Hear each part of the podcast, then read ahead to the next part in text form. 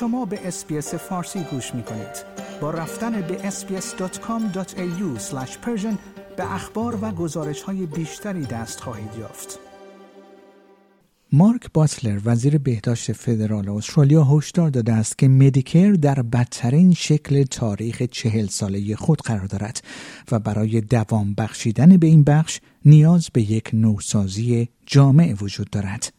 اظهارات آقای باتلر در حال عنوان می شود که پزشکان در استرالیا هشدار دادند که هزینه های اداره مطب های عمومی بیش از حد قابل تحمل است چرا که به گفته آنها عدم حمایت دولت آنها را مجبور به بستن مطب یا دریافت هزینه بیشتر از بیماران می کند. در همین حال آقای باتلر نیز می‌گوید که برای دوام بخشیدن به کلینیک های محلی به بازبینی جامع مدیکر نیاز است. آقای باتلر مشکل را راکد ماندن یا افزایش اندک تخفیف های Medicare می داند.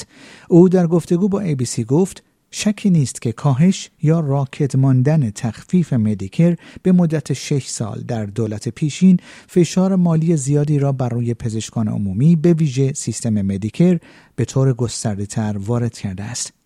اگرچه برخی از مسائل ساختاری گسترده تر نیز در اینجا وجود دارد. وزیر بهداشت فدرال با گروه های پزشکی و بیماران برای بررسی مشکلات مربوط به مدیکر همکاری کرده است و گزارش نهایی آن ظرف چند هفته آینده منتشر می شود. آقای باتلر همچنین هشدار داد که جمعیت دارای بیماری های مزمن پیچیده تر در استرالیا در حال افزایش است. وزیر بهداشت استرالیا گفت سراحتا من فکر می کنم که بخش پزشکان عمومی ما در حال حاضر در بدترین شکلی است که در تاریخ چهل ساله مدیکر بوده است.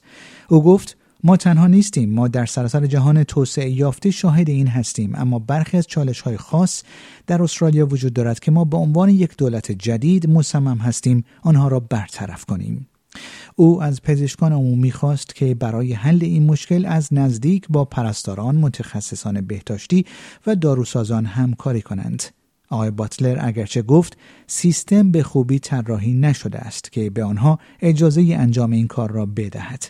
وزیر بهداشت همچنین گفت که ارتباطات دیجیتال بین بخش بهداشت اولیه بیمارستان ها و بخش مراقبت های سالمندان و بخش معلولین در حد قابل قبولی نیست.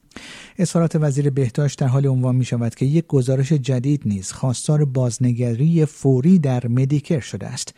همچنین مشکلات نیروی کار قابل توجهی وجود دارد به طوری که تعداد کمتری از فارغ التحصیلان پزشکی نسبت به قبل پزشکی عمومی را انتخاب می کنند. آقای باتلر گفت که کمتر از 14 درصد از فارغ التحصیلان در حال انتخاب مشاغل در این بخش هستند که از حدود نیمی از فارغ التحصیلان دانشگاه کمتر است. او گفت اگر فکر می کنیم اکنون برای مراجعه به پزشک عمومی با مشکل مواجه شده ایم اگر نتوانیم این اعداد را تغییر دهیم به پنج ده یا پانزده سال آینده فکر کنید آیا می خواهید به مطالب بیشتری مانند این گزارش گوش کنید؟ به ما از طریق Apple Podcast، Google Podcast، Spotify یا هر جای دیگری که پادکست های خود را از آن می گیرید گوش کنید؟